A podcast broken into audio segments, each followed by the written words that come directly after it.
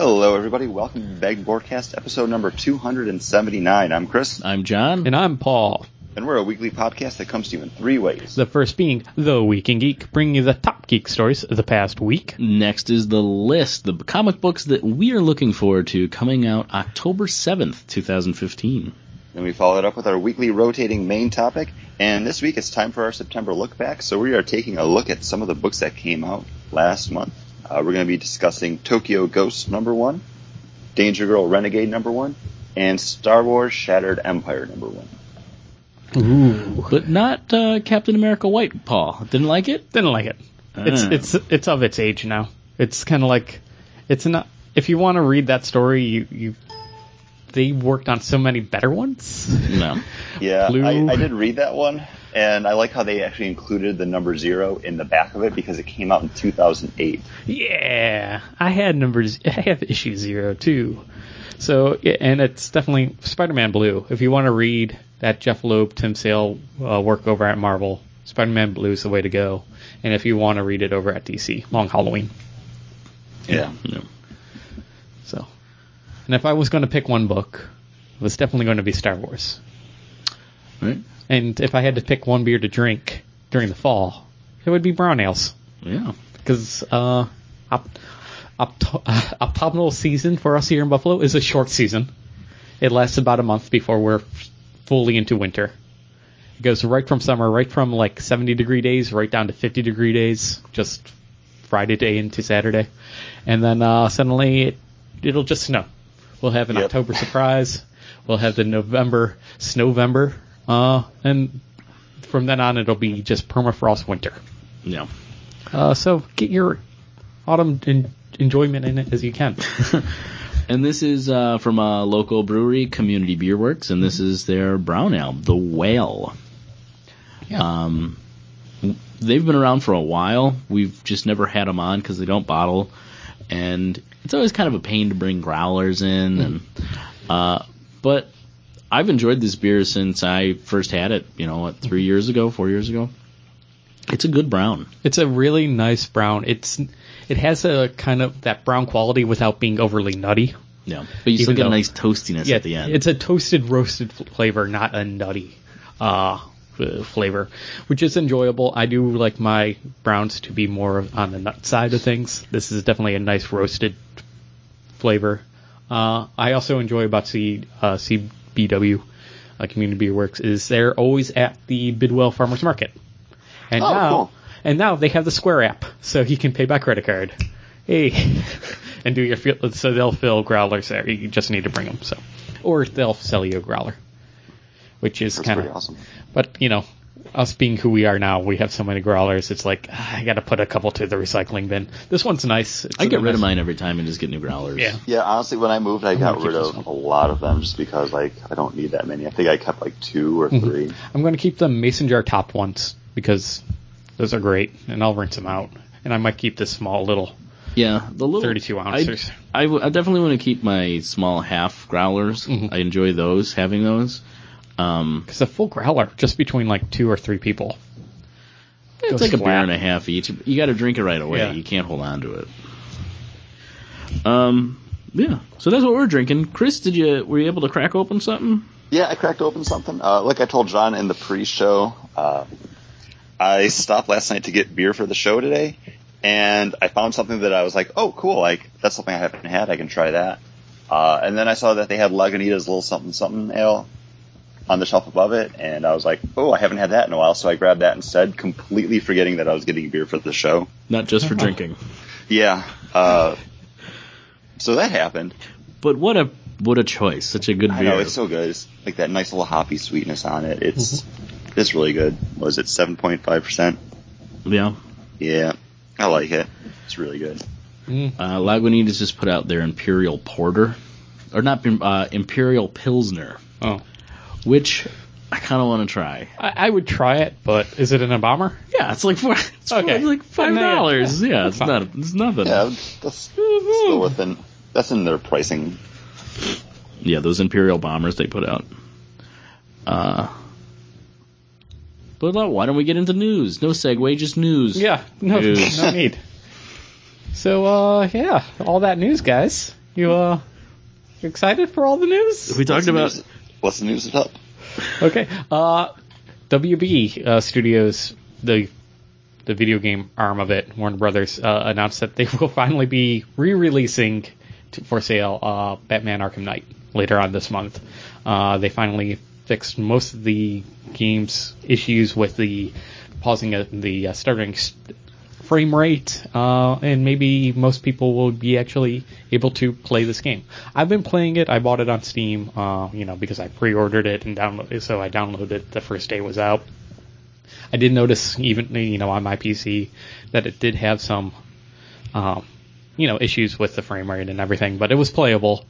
I just you know bumped down the graphics and I've only really gotten through maybe two and a half, three hours of the game just because every time I get to another section where I have to be in the Batmobile, I'm like, uh, you know, it's too bad that takes you out of the game. I know. Where it's meant to. it's meant to add something to the game, and I'm just like, you know what? I just like all the Riddler challenges are Batmobile challenges now, and I'm like, that, I used to love like Yeah, and- fi- finding the little Riddler things and just exploring the world. And now that, you kind of had to explore the world through the Batmobile. Kind of like, uh, it's not. It doesn't feel like exploration so much as a mini game of get from point A to point B. You know, and the little blue mm, you know, dots on the ground show up to tell you where you're going. So all I'm doing is looking at the grids. Yeah, I'm you're not- just you know, following it. I'm not looking at. I'm not soaring high above. I guess you, you can do the soaring high above, and that's what I started doing. I've been trying to go without the Batmobile as much as possible. But there are sections where you have to be in the Batmobile for some. You got to use the winch and get to the top of this building. And I'm like, "What? Batman has the better the ring Grappling thing, hook. grappling hook. Why do I have to get the Batmobile up there? Well, because you got to bust down this wall. I'm like, really? I can't call in the Batwing and just blow it up with a freaking. have Can't use my explosive, foam. Yeah, where's my foam? Exactly. Foam suddenly doesn't work anymore. So I don't know. It just is sad. You know, it's not sad. It's I don't know. It's just not for me. I just so far it, the story seems like it's going to be really cool and really big, but man, I want to know who the Arkham Knight is. Don't spoil it, Chris. I was gonna say I was about to tell you. I know you were. I was about to tell you. What? Guys, uh, but you know, I'm I'm excited to see how they fix this game a little bit more, uh, to see if it actually runs and looks a lot better. Uh, so I'm excited to see that. I'm I'm just less excited about driving around in the Batmobile. Do you think maybe they're like I haven't played the game at all, so I don't know. But are they just making you do all that at the beginning to kind of get you used to it, and then later on you have a little bit more free roam? I think so, but man, I'm like like I said, two and a half, almost three hours into it, and I'm still like getting forced to use like the Batmobile for stuff, and I'm like, ugh. And every time I'm like, I try it for a little while, I'm not good at it. The driving section, the Batmobile section, so I get frustrated easy. Like if I have to restart it it, doesn't like let you times. go like five miles below the speed limit, Yep. like normal driving Uh-huh. with you. Yeah, yeah, yeah. Because you need to go fast and boost and get over ledges and stuff, and I'm like, no. I have to observe the speed limit. This makes no sense. I'm Batman. Am I even wearing a seatbelt? Am I? Am I shooting rubber bullets? No, these are all the cars are remote controlled by robots. Oh, okay, so I can blow them up, no problem. Any worry about shrapnel, Batman? No, no, no worries about shrapnel. no. Nobody should be on the streets. Nobody's on the streets anyways. It was evacuated early. Anyways, guys, what you guys got any news? You know, news, news, news Uh, it up. yeah, AMC or not AMC, uh, ABC, uh, working with Marvel Television, um, are going to create a half-hour single-camera comedy based on the comic book Damage Control. Single camera comedy. That's like The Office and the. Uh, is that is that what they mean? I think so. Okay, I don't know. Uh, this is going to be um, the damage control is a group of characters that are uh, the cleanup crew after major uh, battles in the cities or what have you. Uh, so I'm definitely interested in seeing where this goes. Um, I think it probably would be fun. But uh, I thought it was interesting that that's uh, what they're gonna. That's like their next their next comic book TV show was gonna be Damage Control. No, I, th- I think it's smart. I think it's Mm-hmm. something different that, as comic book fans, we know has been done. But for just the general like Joe watcher, hey, this is something that they haven't seen or heard of before, and it's a novel idea for them. And Uh, this is something I'd like to see. I don't know if I would want to see like an ongoing like 22 episodes of this. Like if it's just like a short like Netflix-ish like they do six episodes like cleaning up after like a different movie each time. Like okay, that'd be cool. so they're all ABC tie-ins to the like get ready for damage control after Civil War. I, th- I think so. I think that's like what I'd like to see. Kind of like how Agents of Shield has tied into the different movies in one way or another. Um, John, have you watched the season premiere of Agents of Shield yet? No, I have not. Okay. But I mean, they make they make mention of Ant Man in there. That's that's why I like that show. It ties into everything, but it's not really dependent on it. Like it stands on its own still.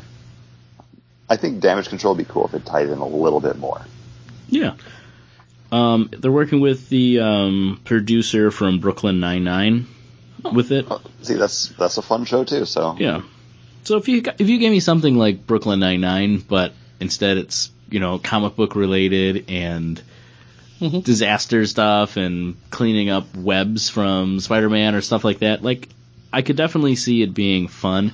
I don't know Um, how long lasting it would be. Um, Spider-Man's webs automatically disintegrate after an hour.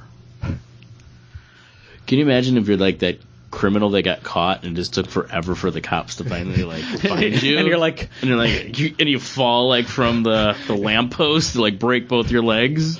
damn it, Spider-Man! Why is it? Like, I'd love for like At least you should swing back and check up on me, I'd Spider-Man. love for like Jennifer Walters to have to fulfill the lawsuit of a criminal suing Spider-Man for basically n- not letting the cops know where to pick him up when he Um, falls. it's like just like negligence. Spider-Man, did you contact anybody to let them know where my client was at the Uh, time? I pinned a note to him that said uh, from your friendly neighborhood Spider-Man.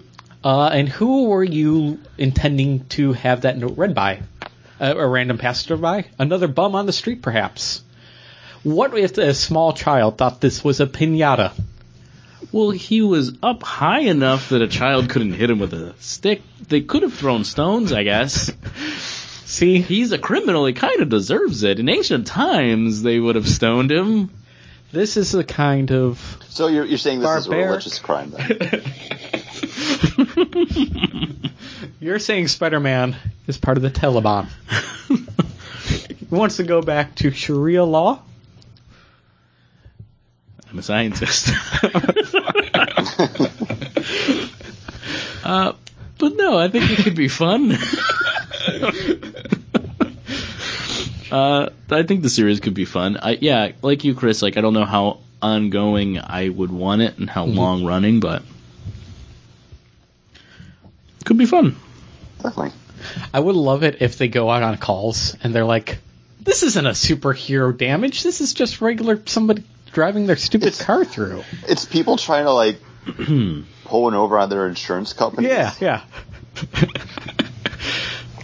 I don't know. The dishwasher's broken, obviously Hydro Man came through my pipes and broke my dishwasher. I don't know what else it could have been. No man, Thor just like dropped his hammer on the hood of my car. Like I don't. Could you imagine your premiums for living in major cities where Yeah. these things happen? Well, It'd be there's some- absolutely terrible, or I feel like a lot of it wouldn't be covered by insurance. Or superheroes like that are named like Turk Stark Tower, right? Like I think he basically has to pay a, a, a premium that basically subsidizes all the buildings around him as well. Mm. you know because that's how it would kind of kind of to balance it out it's like you're the lightning rod here and unfortunately thor's lightning will hit the rest of the homes around us so you gotta be a kind of pay case for of that like you're covered if like you crash your car into somebody, but if someone picks up and throws your car at a different car, you- then you're not covered. Yeah, you weren't actually driving it. so yeah it would be an add-on to the Yeah. policy you know they've just The minutia of all this. Mhm. It, it's going to be very exciting damage control Paul's gonna i'm loving it i want to be an accountant for damage control. He's control filling out a WK form. what's a wk form I don't know. I just thought of like some kind of form that you'd be all excited that he's filling out. They have forms named like W9s. yeah, hmm. Yeah. make something up. Paul, they're superheroes. We don't know what all the abbreviations These and what are- everything means. They're not real, Paul. These would be made up forms that people would have to. They're real to me. Or- Do we have any other news, uh, you know, Uh, that we want to talk about? Because we went pretty long on this. no, I, I just wanted to mention um, Princess Leia's uh, gold bikini from Return of the Jedi sold at an auction for ninety six thousand dollars. Washed or unwashed? I imagine it's probably washed at some Yeah, point. I would hope. that wasn't in the article I read. so I do not have that information. Weird that they would Um, include such information. Uh, but this was at an auction where they sold off a bunch of Star Wars memorabilia. Uh, bidding on the item started at eighty thousand, which seems a bit steep. But then you remember how many people that guided through puberty, so you're like, okay, like eighty thousand seems okay. But ninety six, I would have imagined this going for more. Yeah, yeah. It, uh, since it's only sixteen thousand above, only sixteen thousand, only basically my yearly take home rate. That's that's what we're looking at. uh, uh, yeah. I, I am surprised that it didn't get bidded up higher. Maybe, uh, maybe, maybe there aren't. You know, it's Star Wars. I would think this kind of memorabilia would go huge. There's some there. There's people with deep pockets that Yeah. probably just weren't The, there. Uh, or the they- Smithsonian didn't want it. Is it going to get donated? Because I would imagine that's something that would. no, that's something, Something you might just be donated on it. Yeah. That's something you just keep in your house. Like that's you, you're buying that for yourself at this point. And some Um, guy is probably like walking around wearing it right now. Uh, that that The- seems like something you'd buy and then donate to like a museum. Like it, would be a museum piece, just so you could have that okay, little placard. Indiana. Yeah, I was gonna say it belongs in the museum. So do you. Um, Um, the item that sold for the most at this auction, though, was actually the Tantive 4, the Rebel Blockade Runner that you see at the beginning of A New Hope. Uh, That Princess Leia, R2D2, and C3PO were aboard. Sold for 450000 so almost half a mil. oh, see, Which, that's that's a crazy amount of money for a miniature. But at the same time, have you? well, s- like, like you said, it's the, the first. Yeah, it's the first Fir- starship you see in Star Wars. It's the Yeah. first thing you see after the rolling credits, and it, uh, and also, you know, half a million dollars for a miniature might seem outrageous for you, but just look. You know, go online and search for 40k figures, and you can see people spend. talk to Paul who's buying the Star Wars miniatures game. Yeah, it's it. it seems like it's only a hundred or two bucks off of what I would pay for the regular miniature itself to play in the game.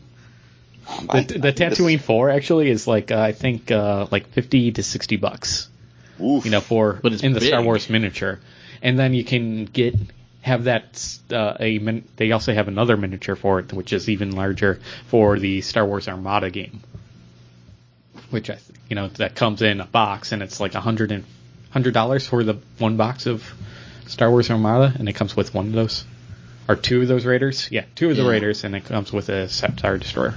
So, yeah, And those are pretty good models. They're like ni- they are nice. We played it the other day. No, you guys actually did sit down and play it. Yeah. Yeah, Then Paul got then Paul got in trouble. not in Aw. trouble. Oh. Kate was walking the dog, and she the dog got into mud and everything, and it was just a lot. So how did you get in trouble? Well, because I she didn't know we were done, and she was like staying outside to not try to disturb us, and he needed to take a bath. So I was asked uh-huh. to leave. yeah, um, Anyway. oh, politely. I, I didn't I didn't see this before, but this just popped up in my news feed. Apparently, Hasbro has confirmed Transformers movies number five, six, seven, and eight. Ugh. That's uh, four, four more. Yeah, four more. Uh, Not this just a new trilogy. question and answer session during a conference. They make Uh, money. you're going to see new Transformer movies coming from Hasbro, Paramount, and Michael Bay as our partners. Ugh. Remember the summer where it was Transformers versus Harry Potter and Deathly Hallows Part Two? I don't want that again. Kind of why.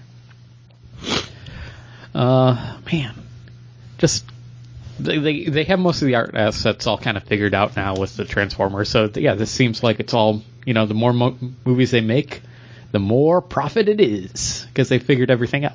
They already they already did the sunk cost of and you know figuring out these characters and CGI and everything and making the models. So why not? There's an awesome video over on cracked.com or you can find it on their YouTube channel. I don't remember the title of it. I'm terrible, but this literally just popped up, so I didn't research anything. Where it's basically talking about how terrible Michael Bay is, but he's the director that we deserve right now. Because the Transformers movies are getting worse and worse, but they keep making more and more money. And it's nothing that's wrong with Michael Bay, but he's just giving the American public what they're asking for. Mm-hmm. And in doing so, the movies are getting worse, but they're performing better. Known quality. You know, it's a known quantity. You know what you're getting, so why not just turn that on and I still haven't seen the last one yet, and I Don't. I, but I, you say that, but Don't I be a part of the want problem. To Yep. because Grimlock's in it. I, I, Uh, Grimlock. It, no, it's No. not Grimlock. I saw the first Grimlock one. doesn't say anything. Well- it's really stu. It's so stupid. I literally wanted to walk out of the theater. It was Well- that bad. This is just like nothing to do with it. Transformers, Age of Extinction, whatever it was called. Uh, when we watched Transformers three that one night, like we were surprised by how decent it actually turned out to be. That one. That that's what tricked me into going to see this one because I was like, That was the anomaly. I wish I had seen that in the theater. That was a lot of fun. This movie Um, is so stupid. Mhm. It's stupid. It doesn't make had- sense. I just had anomaly, and that made me want like an indie version of Transformers with a little French girl walking around. I wonder how many Transformers are transforming around the world right now. Let me skip this rock.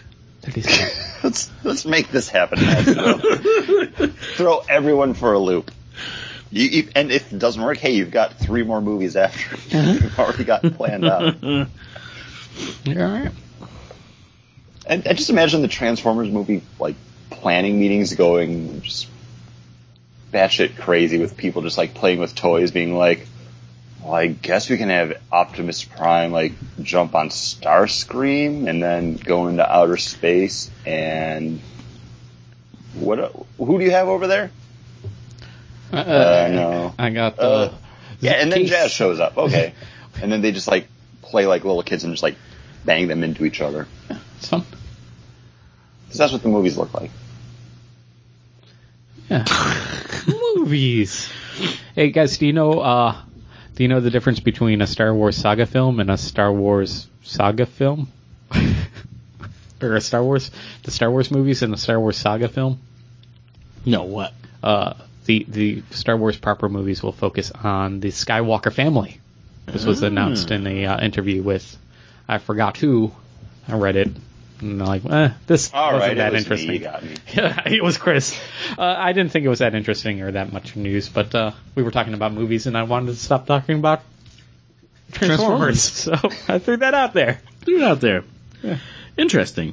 Uh, also, Um, So, who is a Sk- uh, Skywalker family member in the in the? Well, we know Luke's in it, but are they saying that or alluding to the fact that one of the new cast is a member of the Skywalker family? I think so.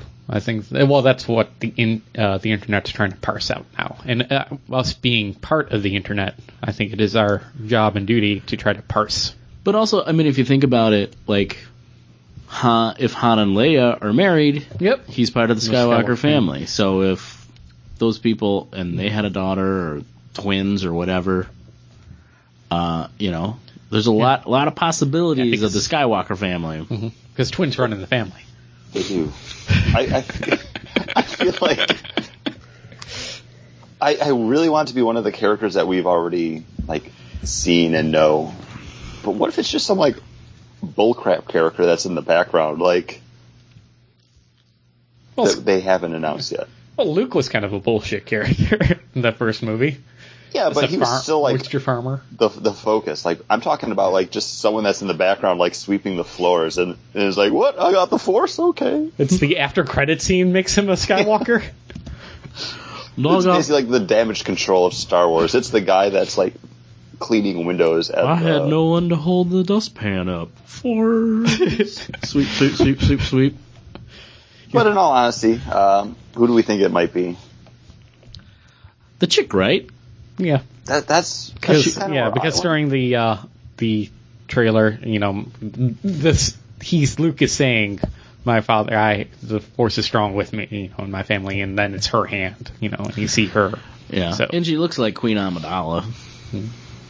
Yeah, but then we have uh, the guy Finn like holding Anakin's lightsaber too. Yeah, Yeah, that's cool. I think you see both of them though, like kind of with lightsabers, like ready to attack.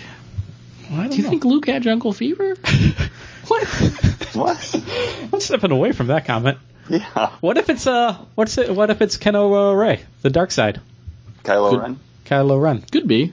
I think It, that could be too. What what what if he had We, we ginger know fever? we know the dark side runs in the Skywalker family too. Yeah. yeah. He's a ginger though. Well, we don't actually see him. Like they, You they see- can do things. They have uh Is that who's they have playing him they have him uh yeah without the mask on, Kylo Ren? I thought it was Adam. Uh, what's his name? isn't it? Isn't it? The I thought it was the guy. Time? I thought it was the guy from Girls. I don't know the guy from Girls. Yeah, I'm, I'm blanking out on his name now. Okay. Like they, they could they could all fit because Kylo Ren is like Johan that Sith crazed.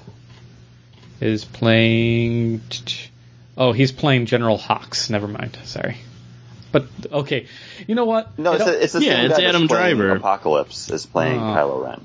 No, see. Adam- Ky- Kylo Ren is Adam Driver. The guy playing Oc- Apocalypse is uh, Oscar Isaac. you Oscar put Isaac. people in those Imperial uniforms. I can't tell them apart. Oscar Isaacs is in Star Wars too, though. He's playing the the pilot guy, Poe Dameron. Yes. Which who knows? It could be him because being a pilot runs in the Skywalker family too. What do you guys think about the new X-wing model? The split engine instead of four, uh, four different turbo engines. There, they got the split two. I think it's cool. Okay. I don't know, like all. I, I like everything I've seen from this so far. Like it all makes sense in the in the mythology and the scope of everything that else, everything else that's coming in Star Wars. Man, I just want to know how they get from Revenge uh, or the Return of the Jedi to where we are now. I wish there was some way that they uh, Star Wars and Disney and I, I don't know even Marvel maybe to fill in those gaps. Well, good thing that they can answer that question for you, Paul, Yeah. with the comic books. Ooh. I did a Hey. sweeping motion with my hand as if I was if I was Vanna White? presenting what was on the table that you just set. and what other what comic books are coming out uh, on October seventh? Well, I put that away when I looked up that other stuff. Chris. Uh, well, that's going to head us into the list, which is the comic books we're most looking forward to coming out this week, October 7th, 2015. And one of the books that I'm looking forward to is a book that I was actually looking forward to an entire year last year. And this is the next part of the Batman Eternal saga. Saga. Not saga. That's not actually a word. It's a new Uh, word we use now, Batman though. and Robin Eternal, number one. And this is written by James Tynion IV and art by Tony Daniel. Uh, we discussed this a little while ago on the show. I don't remember the actual episode number, but uh, Batman writer and artist Tony Daniel will be heading up some of the bigger issues for Batman and Robin Eternal. So it makes sense that he's on number one. Uh, but yeah, this is going to be taking a look at all the Robins alongside Batman working on a mystery. Uh, I really enjoyed Batman Eternal. I thought it was a great ongoing series, a great bringing of the family together. Um, so I can't wait for this one. Um, No, I'm I'm really looking forward to this, especially since I've cut back on my comic book buying a lot. Um, Batman's basically one of the few books that made that cut, and this is one that I'm going to have to add to it just so I can get all those other characters. and uh, I hope it's not as dark feeling because I mean the other one, the main story had a very mm-hmm. dark feeling to it in Eternal. I hope this might be a little bit lighter with still a little bit of darkness to it, but hopefully it's not like I don't want the same thing.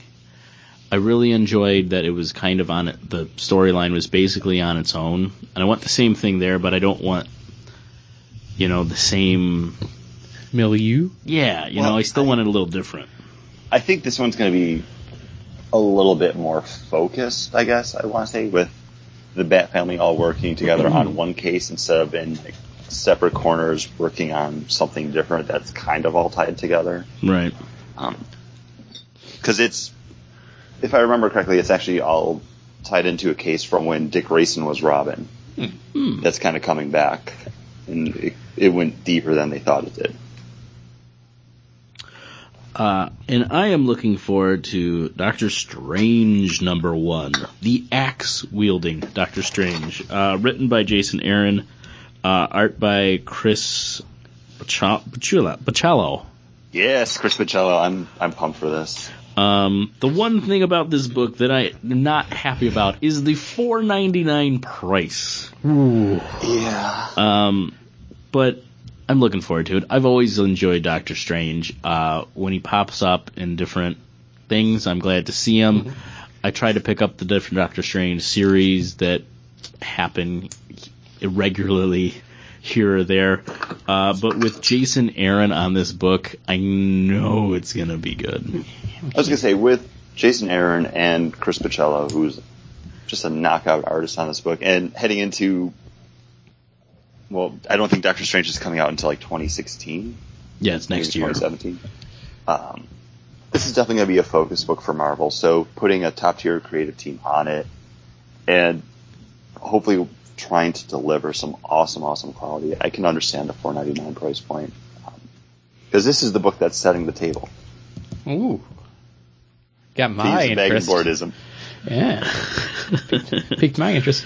Uh, if you think four ninety nine is a good price point for that book, how about uh, five ninety nine price point for a book that's basically teasing in an introduction to the new Marvel line?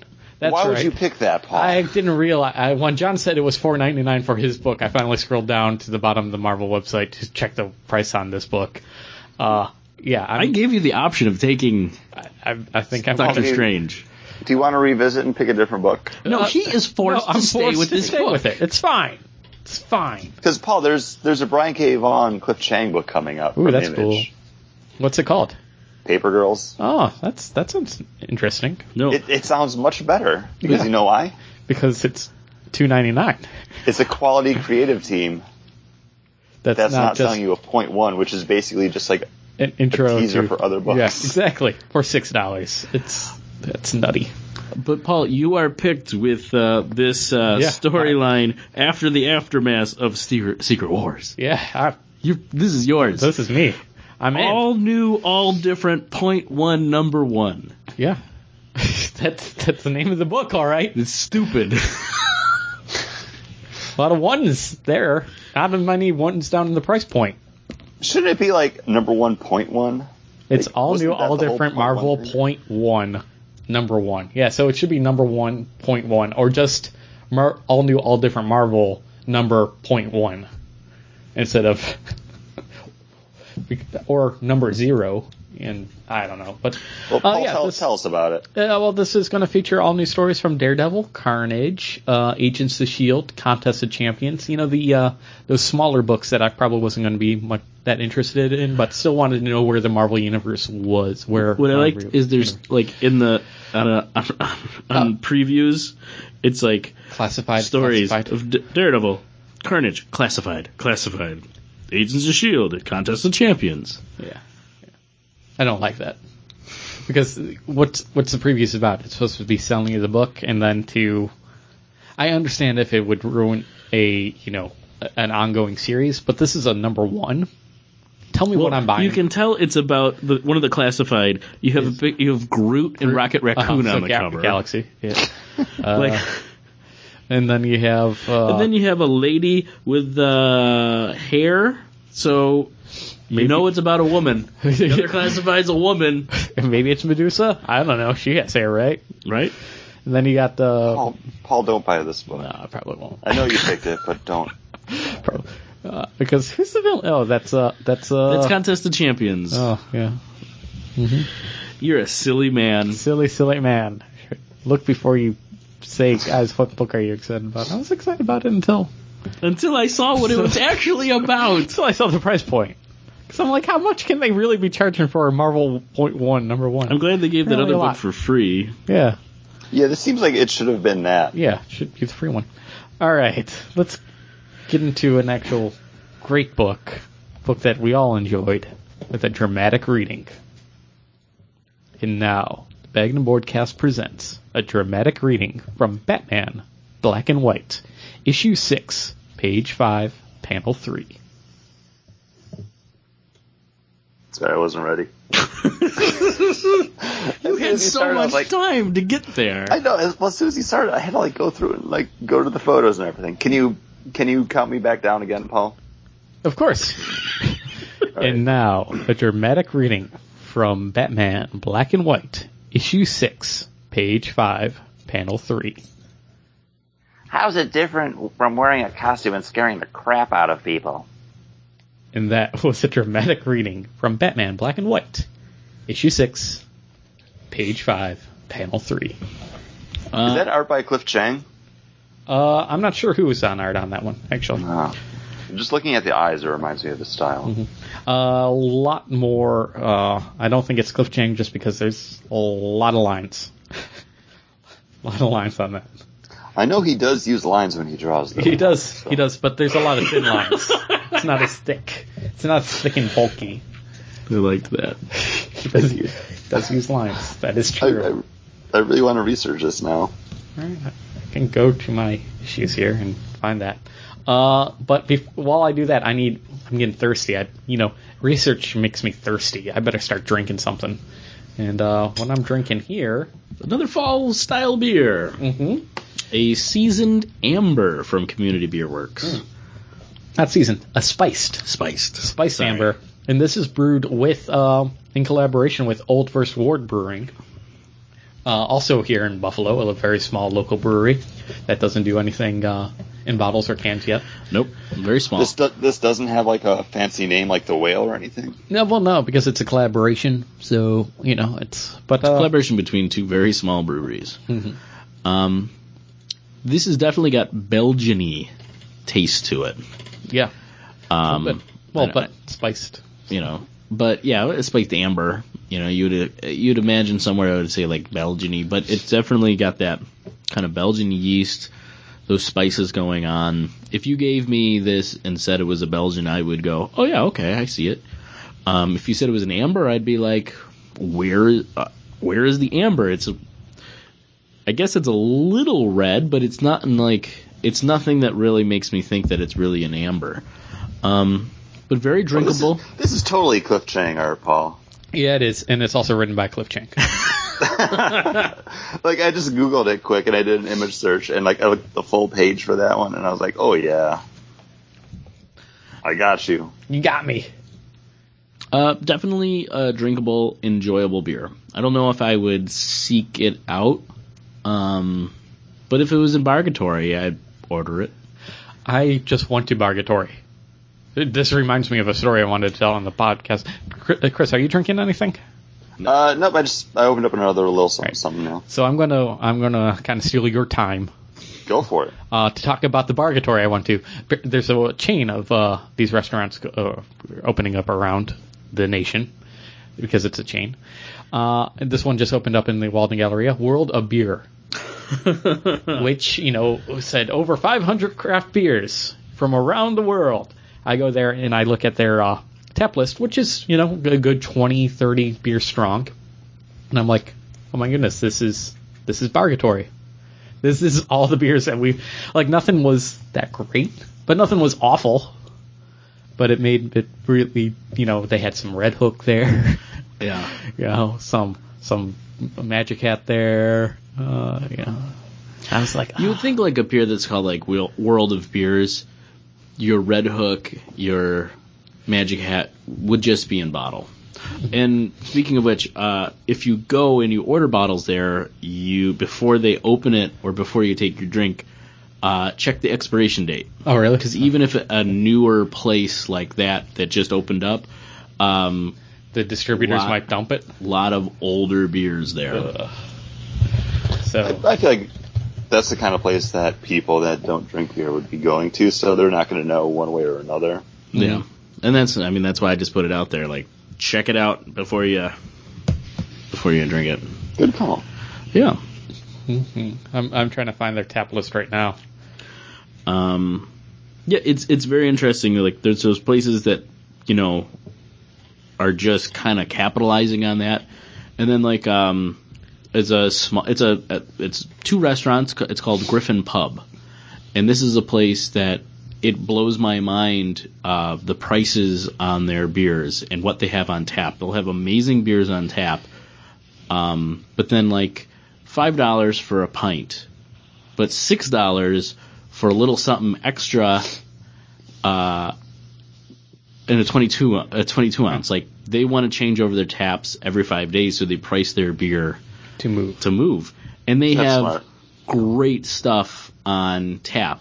I mean, like when I went there, they had they had Lagunitas, they had uh, Green Flash, they had Ithaca, they had you know um, Founders, KBS. Like I've gotten back with I've gotten a 22 ounce thing of Backwoods Bastard there for 22 ounce. 22 ounce of 22 Backwoods Bastard for eight dollars. Wow. And I was just like, they don't know what they're doing. They are crazy here. So, I mean, there are places that are selling their beer that, yeah, it's not bargatory. It's it's amazing. I, I should put a, maybe a little bit above Bargatory, but they still have 21st Amendment Hell or High Water on tap right now. yeah.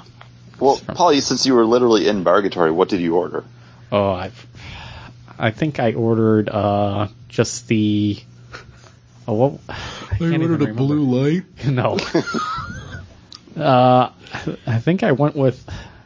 I, I'm looking at the list, and the list has switched over since then. But yeah, I can't remember. Um, it wasn't anything that stood out in my mind. It's kind of fun. Like we should we should do a show, like just a quick little snippet of us at Bargatory. We should go there like in two weeks, Paul. yeah, just what to order.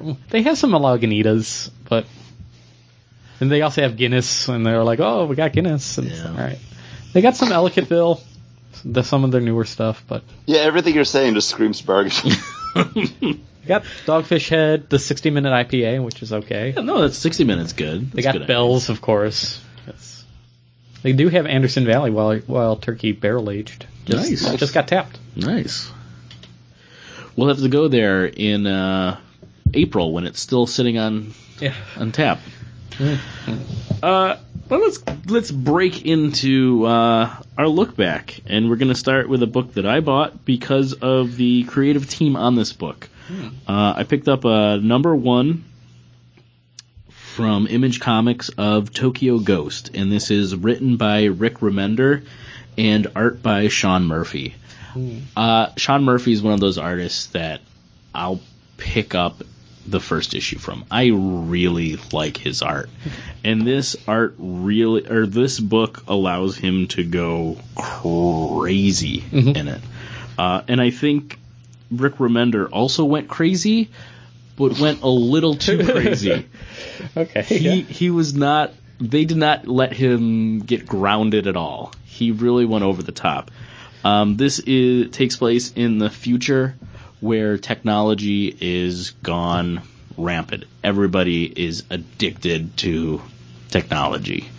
Uh, and they're the main characters in this is uh, led and his girlfriend Well, she's the main character. Excuse yeah. me, Wait, but mm, they're they're the team. They're the focal point of this book, who are bounty hunters who uh, hunt down people who owe money for all this for borrowing money to buy new technologies and then getting hooked on that technology and not paying it back.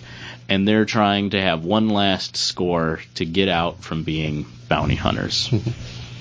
If they fulfill this contract, they'll be set up for the rest of their lives.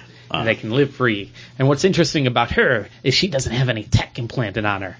No, none of those nanostims, nanostims. and what's interesting about him is he's completely teched out. Yep. you know. Because it's the only way to protect her. And now he's addicted to surfing the internet. Uh, and she also seems like she's a tech seller, like almost like a drug dealer. Uh, because how she gets through different places is selling somebody, you know, Yeah. courage or self-esteem, things that they could add to their port and boot up, and then have self-esteem for X it, amount it of seems like yeah, they're they're almost like uh, they can inject into the ports, uh, you know, these chemical agents that basically enhance their feeling of self worth. Um, yeah, it's it's interesting. I, I read it. I'm in the middle right now of I'm almost almost to the end of Ready Player One, a book that I've been meaning to read forever, and that is basically the same kind of future. It's you know you know in the near future, and people are basically addicted to being online because the world is so shit uh, because of the energy crisis, and so it's it seems like uh, parallel worlds right there, and I'm like, you know what? They're both gritty, gross places to be, and I can understand why the escape is the need for escapism uh, in both. Uh, here, I, I, you know, there's so much. There's so, it, it's harkening back to you know even cyberpunk, you know, with Neuromancer and stuff like that. I feel like to really fit in to that genre, it has to be something really, really special for me. And that book, uh, Tokyo Ghost, isn't quite that yet. It's probably the closest the comic book has come uh, for me to fit in that genre. But you know, I I got Neal Stephenson's Snow Crash, I got William Gibson's trilogy, and Ready Player One right now, which has been really strong. So, um, if I want to read something in that genre, I'm gonna go literature, not or you know, book, Uh, and I would agree. not comic. Um, this is also just like how we when we read Rick Remender's Black Science. Mhm. This is a great one shot. yeah, This is an ongoing series.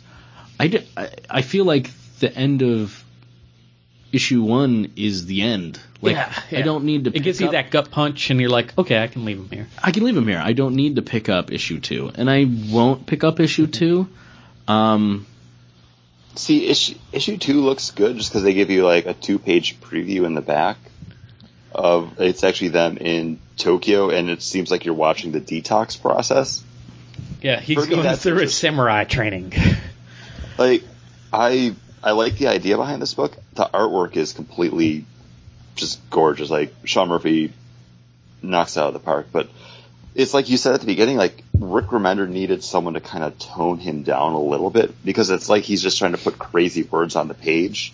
yeah. and have it be like, oh no, it's futuristic craziness. Like, see, look at all the weird things people are saying. And for me, that was more distracting than anything else. Uh, I agree. I I think it's a element of the genre, though. Like, you, no matter what I, you know, you, you read uh, Neuromancer and stuff like that, and they talk about cyberspace, and that was the first time anybody saw the word cyberspace written down, and they they come up with their own terms for everything, just because that's part of the genre. You know, Well, I'm okay with coming up with words and terms for stuff, but it's like, how much stuff are you going to try to fit in a panel?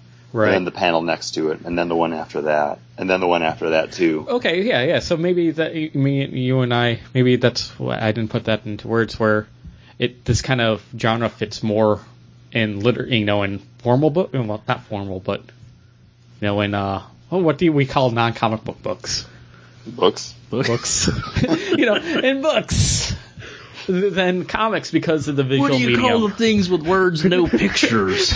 Well, I, I was trying. You know how uh, when you're when you play disc golf or frisbee golf, even though nobody calls it frisbee golf, uh, you then call regular golf ball golf. So I was wondering, if, I've never heard anyone say ball golf. no, it's like golf or disc golf. right? Yeah, but when you're books or comic books. when you're really into it, When you're really into disc golf, disc golf, you refer to other golf as ball golf. well Uh, then Chris, what are you going to do today? I don't know. Maybe go to the word bookstore. I was just wondering. I'm gonna buy one of those Word things that are just pages of words. a tome, if you will, of the English language, Um, typed out by a million monkeys. This definitely like for one issue feels like there's so much going on. It's very I mean it feels like you read almost an entire series or a graphic novel. Um but yeah, Sean Murphy's just there's a reason why Is I, it just thir- uh, 22 pages, or or is is it more? Because it did feel like there was more. 28 pages. 28. Okay, that's Yeah, with yeah, no well, ads. they they fit a lot into like those pages are all like blocks of words and the artwork like I said it's there's something happening in every single panel. Oh yeah. None of that space is wasted. So it does feel like a pretty heavy book. Um, it's funny that you mentioned that because I was going through reading it this morning and I looked just to be like, oh my gosh, how far through this am I? And I was on page 11 of 28. and I was like, woof. Yeah. And because that's right when I was like, th- he's just saying a lot of crazy stuff to make this world seem crazy and alien. Which I, I can understand that, but I, it was done to like the thousandth degree. Yeah. Uh, and I think if you tone down that book, it would tone down Rick Remender a little bit in this. I probably would have wanted to check out issue two, but it does feel like, you know, like it, it had an end point with the end of this book where I was good. I felt fine buying number one and not continuing on. Well, I, I feel like number two is going to be the one where it actually is toned down though, because that's Yeah. that's them in like Tokyo, like to that island or wherever they were trying to get to. but I don't like I don't know what this book is going to be like I don't know what it's going to be about. You know? It's, Yeah. it's his redemption story. I honestly know. didn't know much about what it was going to be, like right from the get go. Like even when you picked it for the list, like I remember when it was. Like it was a little bit ago. I was like, okay, that sounds cool, but I didn't realize what it was going to be. You know? Yeah. That was their one last job. You know that he's going to go through de- detox, and then there's going to be one job that pulls him back in, right? Maybe. Um Or or he's going to die, or she's going to die because of it. but definitely like there's a reason that I grab books when I see Sean Murphy on it. I Yeah. I think his art is just amazing and he uses um the colorist um I want to look Matt Hollingsworth. just he knows how to work with his art like it's perfect.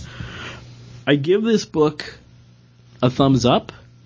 Yeah. but I'm very like I I, I wouldn't want to recommend this series to someone just yet.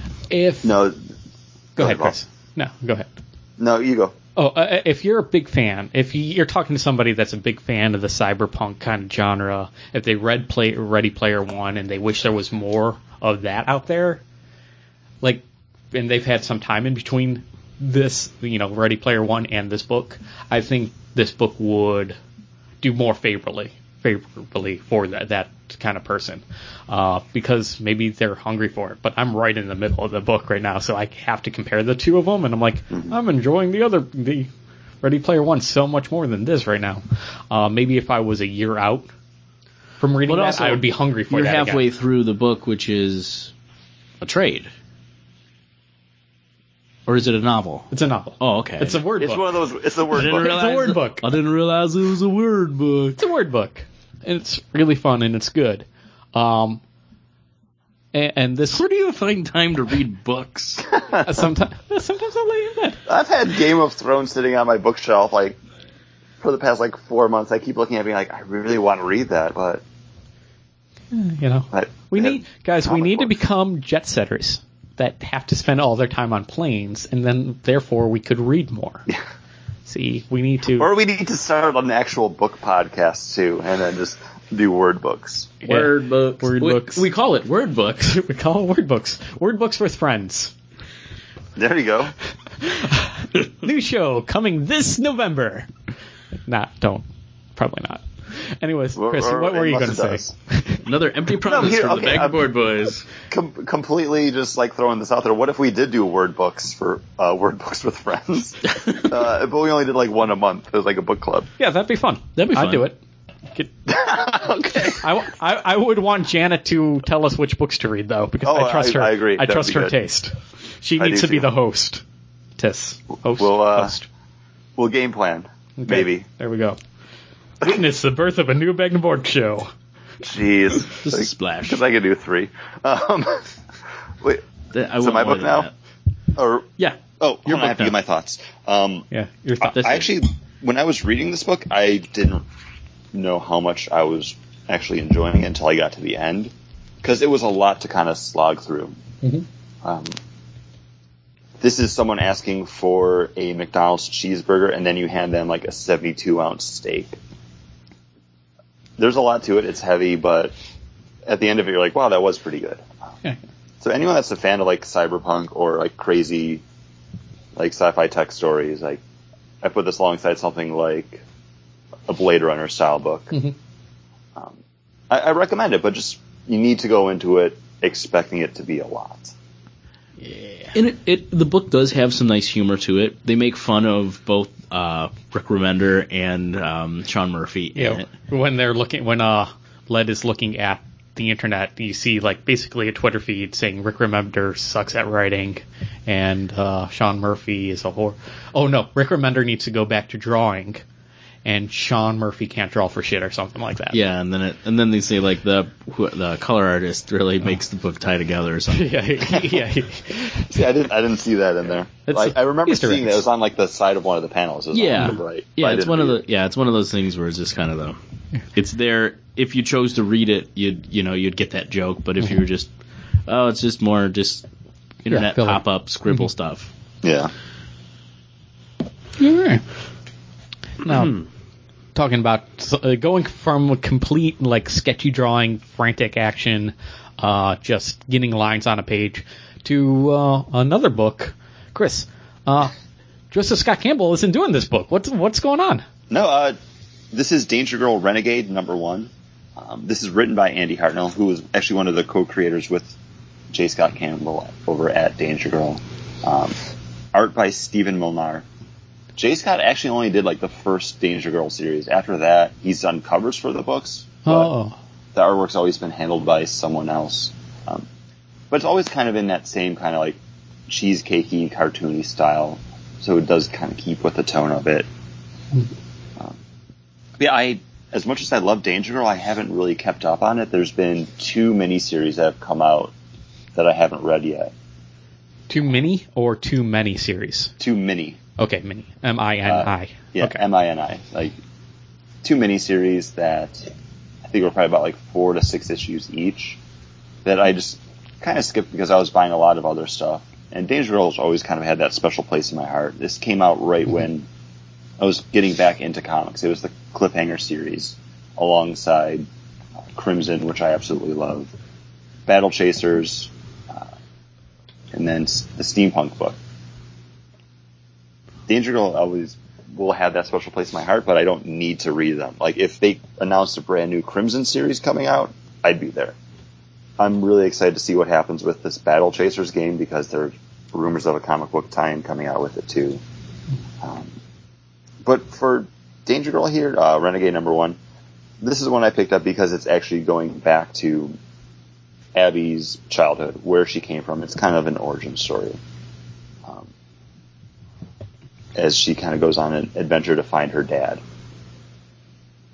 And that, that's kind of what hooked me into it and what made me bring this one to the table. I feel like I've been talking for a while, so I just want to end it. Uh, no, this book made me realize that I really want to reread the original Danger Girl because I was like, oh yeah, and there's this character and this, and then when they show like in the book they show like that panel mm-hmm. of the flashback stuff, is like, oh yeah, and those characters weren't they fighting like crazy like Yeah, it Nazi was like the robot hammer, it was things? like the like Nazi offshoot. Mm-hmm. like, And there was one that portrayed them. yeah. So I was like, I, re- I really want to read Danger Girl again. Yeah, it was, it was fun because it was bringing a team together to do awesome stuff. And if this uh, issue ended with her like needing to bring the team back together, all in. Because you know me, I love it when you bring the team together. But I think I think team that's building exercises are great. I think it's definitely there because I think it might be, but then again, it's Renegade, not Renegades. And also, she's talking to this captain like she's a lone wolf again. well, on it's like. I haven't her- seen the girls. her uh, father was Agent Zero, who was like a renegade hammer agent. And then he was like, he became the ninja guy in the first book. Mm. So maybe Renegade ties into him. I, Yeah, Maybe. I It don't definitely know. is a book about him. yeah, I, Yeah, it seems This more of her reminded me of personal. what I liked about Danger Girl, though. Mhm. After not reading it for the past couple of years, um, just like the crazy, cartoony, globe-trotting like adventure, Yeah, and the uh, mystical rock. slapsticky. Yeah, and the mystical rock emerald is a Yeah. skull face. It's awesome. This book makes I I would I would continue reading this after I read I reread Yeah, Danger Girl, at least that first trade, and I and I really like gung ho got back into it. I'd be down, like because Abby, uh, Abby Chase is definitely a cool character. You know, it's someone it's someone whose story you want to continue on. She's like Lara Croft, but likable. Yeah. I She- like she's Laura. more uh, Indiana Jones than Lara Croft. Okay, okay. I, I, because in the new version of Lara Croft, uh, the DVD, I thought she was very likable. No, I, I liked her, but it's because I hated seeing her like, get impaled as I was trying Yeah. to guide her down that river. Yeah, that's true. Maybe I liked her so much because she was so vulnerable, and I well, felt so bad. And that was that was John, their, don't give me uh, that look. That was their goal, though. They wanted to make you feel bad for her to kind of draw you Mm-hmm. into that character more. Like they said that even in interviews. Yeah, Like they wanted you to care about her because you would see her go through all this terrible, terrible stuff, Mm-hmm. and it worked. Like I, I hated every minute of that game that I loved. I did like it. It was the best Batman game of that year. yeah, it was. But reading this number one made me realize how much I did love Danger Girl, and it made me look into what I had actually missed out on, and that's why I was like, yeah, there's two miniseries that I didn't buy because I just was always like, oh, it's Danger Girl, it's cool, I like it, I, Mhm. I'll pick it for the list, but I won't actually buy the book. But yeah, this has made me want to go back and uh, pick those up. Uh, it's definitely a fun book. If you've read Danger Girl, I think you would like it. Uh, if you haven't read Danger Girl, read Danger Girl and then pick this book up. Um, the art fits the story. It fits that world. Um, yeah, I mean, I, it's a good read. Like, uh, there's nothing like. I don't feel like there's too much to dissect about this. No. No, it's basically cute girls going on adventures around the world fighting against evil organizations. Uh, against cute girls that are a little evil. Oh, she had that snake eye.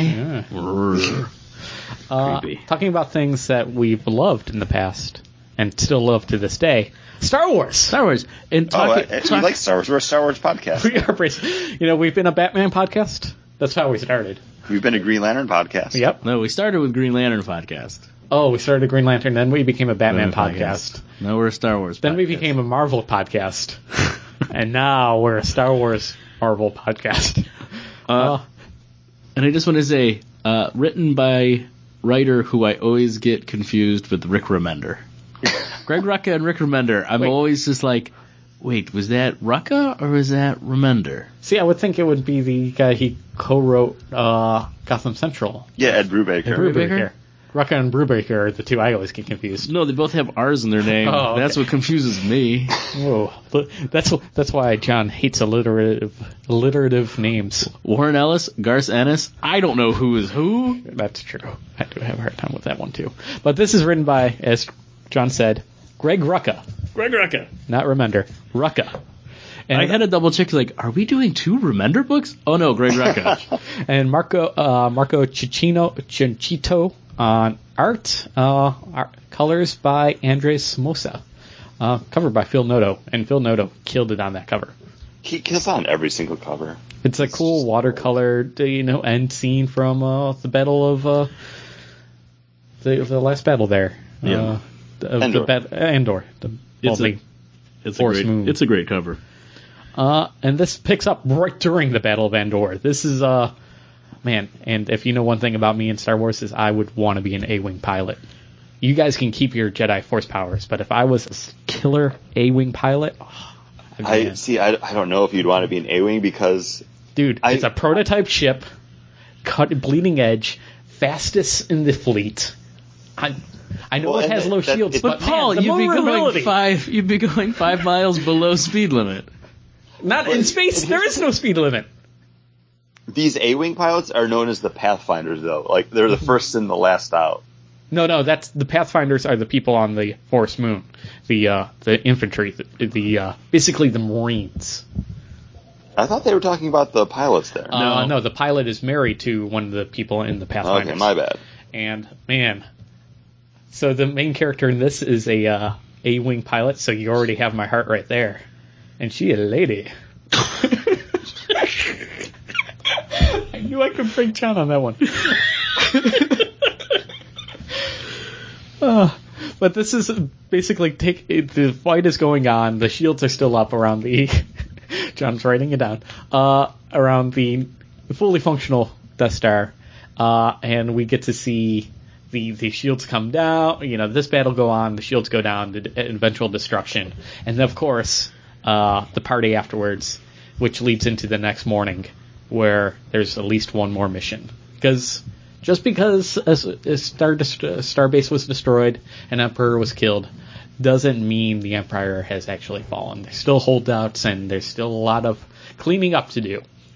So we get uh, Han Solo leading a group to go in and take out a, another Imperial base on the moon of Endor, and then uh, they come out. Which is basically old hat for him now. yeah, yeah. He's, he's already done this once. He he basically gets into an ATAT or ATST, dresses up like an Imperial, and says, "Hey, we got those uh, those rebels on a run. Come on out!" And then uh, you know surrounds them with Ewoks. Classic, classic maneuver. Um, but then the, the what leads the series on to be a four part ongoing is that they've intercepted, uh, intercepted a bunch of Imperial uh, communiques and they know where they are hide, are located. So this is going to be them going through one by one, destroying those bases. Hopefully, more so destroying those bases instead of the battle we've already seen in the movies. But I thought this was a lot of fun. Uh, I definitely think it's a lot of fun. I like that this is the story behind the scenes kind of a thing. This is the pilot. This is the the uh, soldier. It's kind of their story Yeah. with all these big characters in it.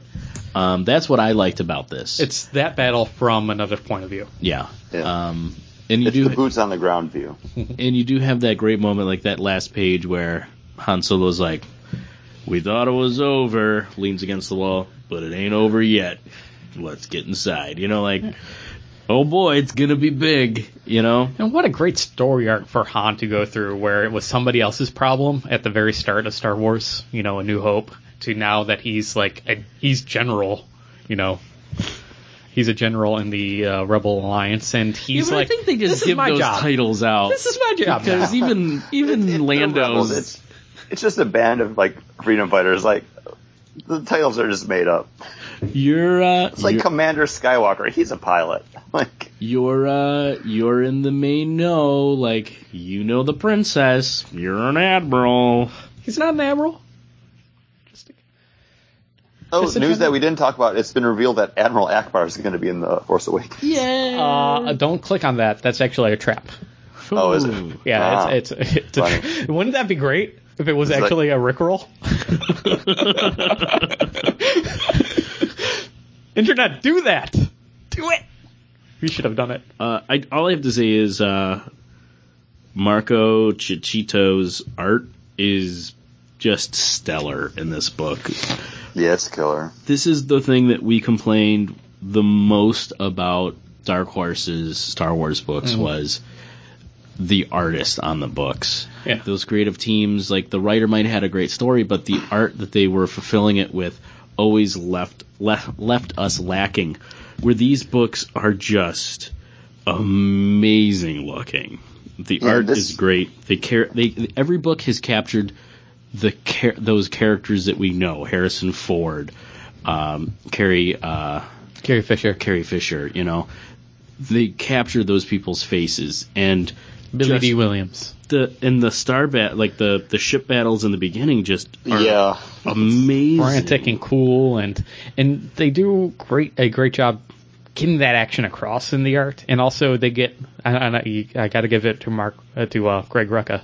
Uh, he you know when the, the celebration's going on, ah, they're listening off in the background like everybody they lost to let you know that yeah, it's a celebration of those that are living and also for those that are, were lost. And I think that's a great part.